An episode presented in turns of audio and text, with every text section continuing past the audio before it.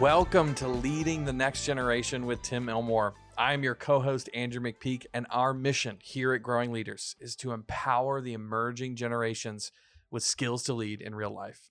And Tim, today we're having a really important conversation about parents and parenting in the 21st century. Uh, you've got some specific advice, but the way we want to set it up is actually with uh, sort of a hilarious thing that happened uh, several years ago to you as you were coming out of, or I think going into, a training at a school here locally in Georgia. That's right. I met this uh, mom in a lobby. We knew each other, Okay. and her eyes got big as she saw me come in because we knew each other, and sh- because sh- she knew I would probably be evaluating the very reason she was there. I, I really am not a judgmental person, but Yeah. she just. She knew you enough to know. That's right. Yeah. She- I, I'm. I've been caught. Yep. Yep. So, um, I- Andrew, I've said this many times. I believe we not only have a new generation of kids today, Generation Z and the Alpha generation, we have a whole new generation of moms and dads that Yep. feel the pressure to be the super mom, super dad, perfect in all of our ways to make sure our kids aren't seeing a therapist when they're 30 because we did everything right. Yep.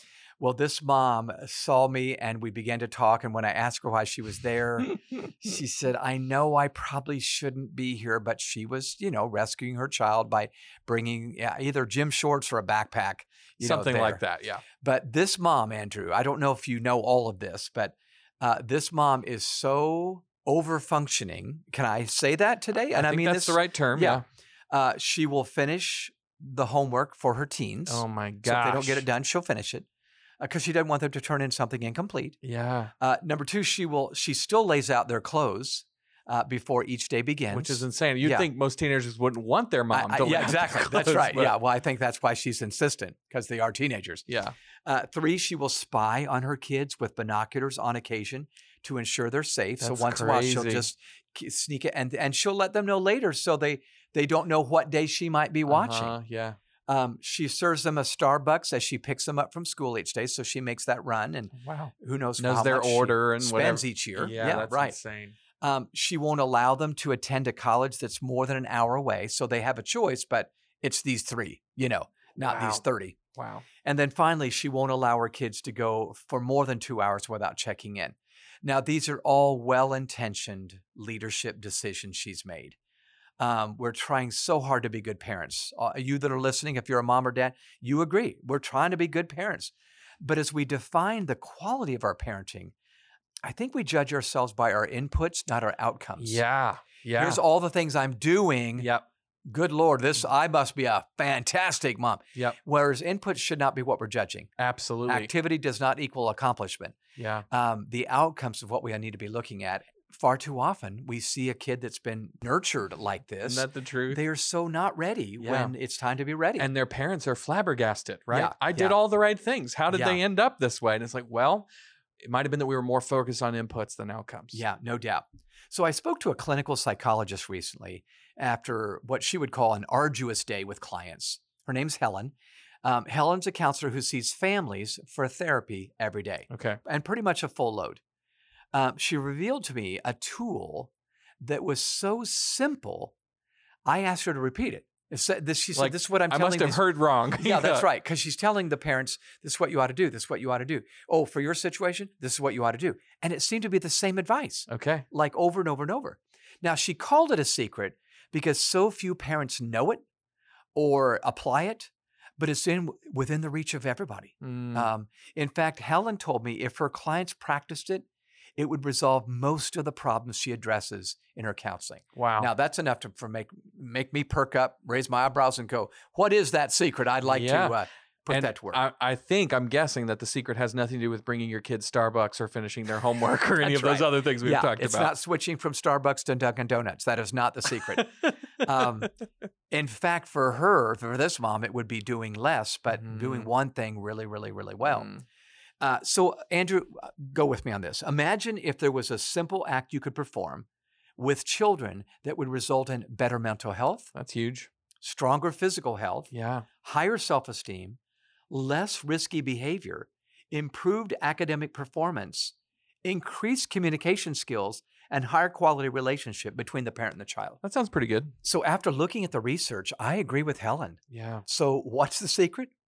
Well, 20 years of research by Ann Fischel, a professor of psychology at Harvard University, has demonstrated the evidence for this secret. The secret is both simple and challenging. Here it is regular family meals. Wow. Yeah. Regular family meals. It's the most, maybe the most simplistic answer that you could have imagined. And yet you're right. It is both simple and challenging. Yeah. And it's challenging, particularly in our day, because first of all, if we did it as much as my mom and dad did it with us kids, there were three. I had two two siblings. Uh, we didn't have, and I'm not saying this is the whole answer, but we didn't have some of the same struggles. I think we're so busy today doing everything else, we miss this. And maybe some of the problems that we're facing, the physical and mental health problems, would be resolved if we did do this. Yeah. So it's amazing. So I know listeners, you're thinking, seriously, Yeah. eating food together is Yeah. the answer? Yeah. Are you kidding me? Um, I I believe that the f- food is not the issue, although food always helps me. Food does help me. yes, too. it, Yeah. it helps me Mhm. immensely. Yep. Uh, sitting down on a consistent basis and eating together achieves these results. So let me quote now from a different doctor, Dr. Leonard Sachs. I've enjoyed reading two of his books, they're fabulous. He's a family physician, a psychiatrist, actually, uh, and author of The Collapse of Parenting. And here's what he says Research shows that having a family meal at home with no distractions is important every day. Not doing this indicates that time spent at home with parents is the least important priority. Yeah. It's interesting, isn't it? Yeah. So when we eat together, it demonstrates the family is a priority. In Yep. fact, our highest priority. Uh, Ann Fischel, back back to Ann Fischel at Harvard, agrees with with Helen. She says so many of the things I try to do in family therapy actually get accomplished by regular dinners. That's crazy. Yeah, it is. If you don't mind, I'd like to just offer our listeners, Andrew, just some simple steps that um, my wife and I used Okay. that were helpful for us because I followed my parents' example, which was really good. My mom and dad, it was regular meals together. Once in a while, we had something going on, but it was an exception rather than the rule. Yep. Uh, we were allowed one extracurricular activity per semester, and that's exactly what we did as we raised our children. Not 17 things going on That- because and that's a significant accomplishment because there's a lot going on. Oh my gosh, yes. Yeah, between soccer practice and violin lessons and then karate and everything else, we're we're zipping around in a minivan getting chicken nuggets and panting because we can't seem to get it all in. Yeah. So here would be some steps that that we did that works. I, I'm an empirical, I'm empirical evidence that these work. Number one, um, Leonard Sachs already said this, but remove distractions. So the, the meal time should be a time to turn all the phones off or put them in a basket. I know some families that have a little wicker basket and everybody puts their phone in at six o'clock when it's time for dinner. That's cool. That's yeah. good. So or they're on silent and they're in that basket because you're going to be thinking about them if you have Yeah. it in front of you. Uh, and the TV is off as well. All media intrusions or notifications are off. At our house, as I mentioned, we tried to turn um, everything off except conversation. That was That's our good. big rule. Yeah. Everything's off except for conversation.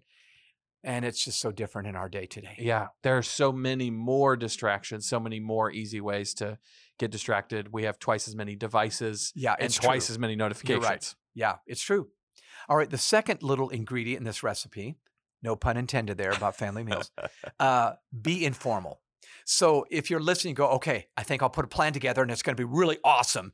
And you start organizing the heck out of it, Yep. that, that can work against you. Yep. So family meals should feel fun and lively. Uh, even though parents should be proactive to plan them, there should be full of spontaneity, I Correct, think. This yeah. is my opinion, but it seemed to work for us. In fact, this will not shock our teammates here in the room. I often had a bad dad joke ready to go, Yep. and we'd laugh at all the funny things that occurred during the day. In fact, sometimes we just say, okay, what funny thing happened today? Yep. That's that's my fatherhood right there. Yep. But I felt like it just disarmed everybody, and we were laughing about stuff. And maybe if we were stressed out early about a bad grade, it didn't seem to matter when we were laughing. and It just Yeah. helped ease the pain. It adds a little levity to the day. yeah, Yeah. no matter what the age. Yeah. That's cool. The third ingredient is tell stories. So I don't know, listeners, how well you feel like you do at telling stories, but um, I found when I told a story, my kids were engaged, no matter what their age teenager, middle school, elementary school. Um, so have one ready, but don't over program your time. Stories paint images, they engage kids, and they don't feel like I can talk. Yeah. But make sure it just feels like, in fact, stumble through the story. That's what I would do Yeah. because I'm, oh, I forgot to tell you, he had blue jeans on or whatever. Yeah, yeah. Um, that just paints the clearer picture. And I Yeah. just believe pictures beat lectures every day. Yeah. And I do have some lectures. yes. Okay. Well, and you've also got lists, but just acknowledging that Yeah, my kids don't need three points for the Yeah, day. that's What they right. need is, you know, maybe something a little more. that's right. Light and fun. And maybe there's one big idea we talk about. Absolutely. Here's another one, fourth ingredient seek cooperation. So here's what I mean by this. If you have a child that doesn't really get into this, and you probably will when they become teenagers, um, ask him or her to help you prepare. Help, help you prepare the meal, perhaps, or help you prepare for the family conversation. Maybe there's a good question. But um, it's like we talked about in another podcast, Andrew. Once you enlist the kids, Yeah. to c- do some of the leading, suddenly they're on board. They're not they're not engaging in antisocial behavior. They're engaging in social behavior. Yeah. Uh, one survey reveals that helping with dinner is correlated with good feelings in kids. Oh, that's Isn't that cool. interesting. Yeah. Yeah. When they row the boat, they don't have as much time to rock the boat. That's just a good phrase. Yeah. I like that. Yep. All right. Next ingredient: um, manage conflict. So I found even with I we- we have two kids that are great and they're grown adults now, but conflict does happen because we were- there were four humans Yep. at this table. There's no way every for night. it not to happen. That's right. So um, conflict is inevitable. I would say be firm on principles and values. So know the handful of principles that guide your family and the values of this conversation you're about to have, but never put a wall between relationships. Uh, one thing Reggie Joyner taught me years ago relationships trump rules all the Mm. time. Yeah. You need rules, but don't make the rules stand in the way. That's kind of pharisaical, if you ask me. And I, I just agree, don't think yeah. that's that's wise. So create hand signals uh, to remind kids of the rules, so you don't need to call them out and Little chew them secret out. things. Yeah. Yeah, just a little hand signal. You know, okay, we're getting back to the subject now. I just gave a hand signal. You couldn't see it, listeners, but I just gave It you one. happened. I promise. That's right. Yes. Um, I would say insert, insert humor to lighten the mood. that was So if probably you've got a little co- difficult for you, right? it was very hard, but I, I came up with another bad dad joke. Uh, put on music to create an atmosphere. Oh, yeah. Sometimes we would have music. That's great. Sometimes I would show a clip from a movie and we would watch that. I know that doesn't shock you either. Um, but yeah, that was That's awesome. it just worked. It Yeah. just worked. Um, the last one I would I would give you is process life. Mm, So I felt like I was a informal educator at dinner. I was their dad, but I was an informal educator. But I wanted to process life. So I wasn't going to be a math tutor or a science tutor that might come up, yeah. but I wanted them just to understand life better. In fact, Andrew, you've heard me say over and over, we talked about emotional intelligence when they were like 12 and 8 years old Yeah. and they were learning about this term.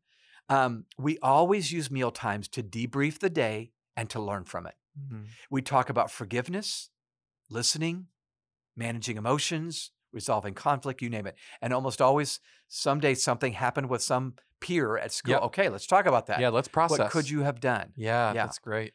So if a moment gets tense, just remember even a short meal together is better than no meal at all. Absolutely. Okay, we're done. Bye. See Yes. ya. You know? I got to rush out to That's go do right. something. That's yeah. right. Yeah. So uh, we just felt like that was really, really uh, key.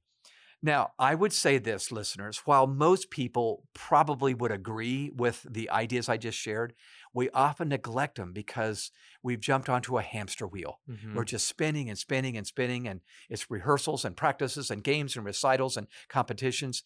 And I think that rushing about together is not the same thing as pausing, eating, and interacting. So, yeah, you might have to have a rush meal sometime, but don't make sure that not all the meals are rushed.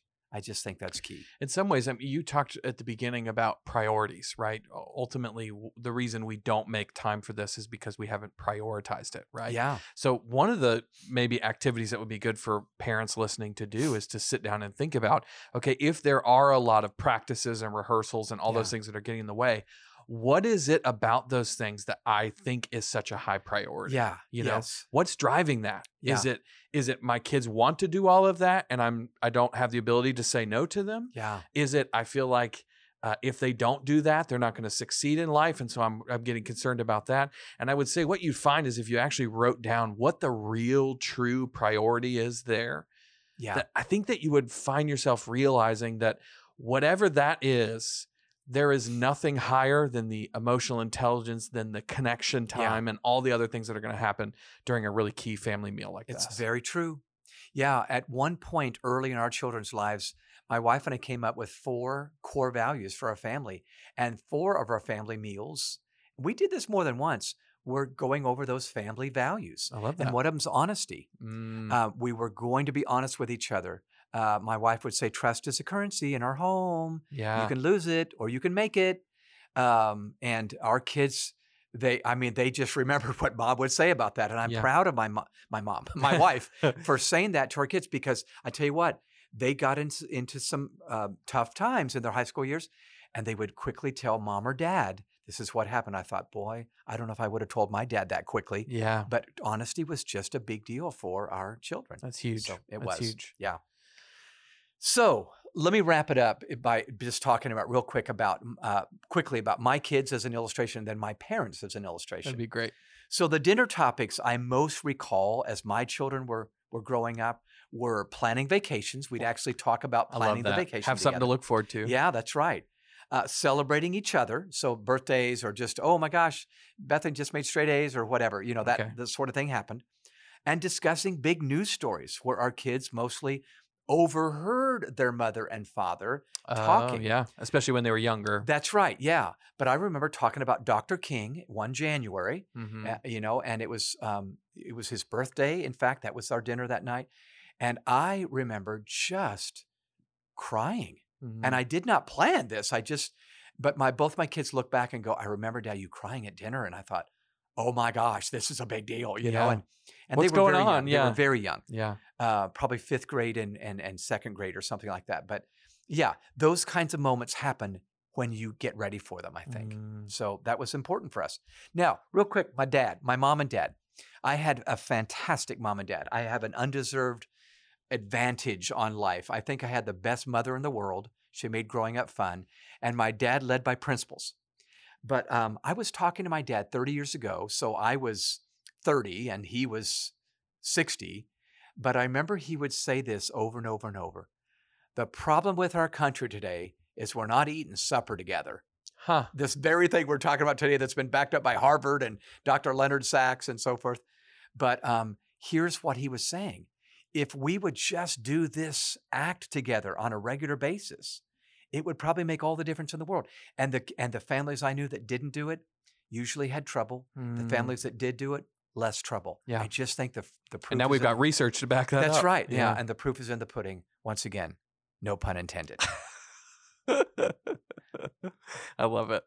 Well, w- one of the things I wanted to talk to folks about, and I want to come actually back to you, Tim, is because one of the resources that we encourage parents a lot to use around the dinner table, if they want to yeah. turn that that uh, regular conversation about your day into a time where we talk about a principle or a life skill or Yeah. whatever it is, is actually our tool habitudes. Yeah. And the reason we think of that is actually habitudes were birthed around your dinner table Yes, they when were. your kids were growing up. So I wonder if you just might talk about how that happened, Yeah. and then I want to tell people about that resource. Yeah. So some of you are familiar with habitudes. It's a funny word to others of you. Habitudes are images that form leadership habits and attitudes. I knew I wanted to have conversations about these important topics like honesty or Yeah. discipline or character or responsibility or initiative. But I started finding that the story and a picture, a story and a picture, were the ones that gripped my children. yeah, So I actually developed habitudes. We had dinner conversations, not every night, but once a week. Uh, we kind of had a habitudes night, that's great. and it really began to stick. Uh, in fact, my kids got them before they were published. You know, that was what was happening. That's awesome. So yeah, I do. I, this isn't a sales pitch, listeners. I promise you. But yeah, if that sounds like something that could be helpful for you to, pictures are worth a thousand words.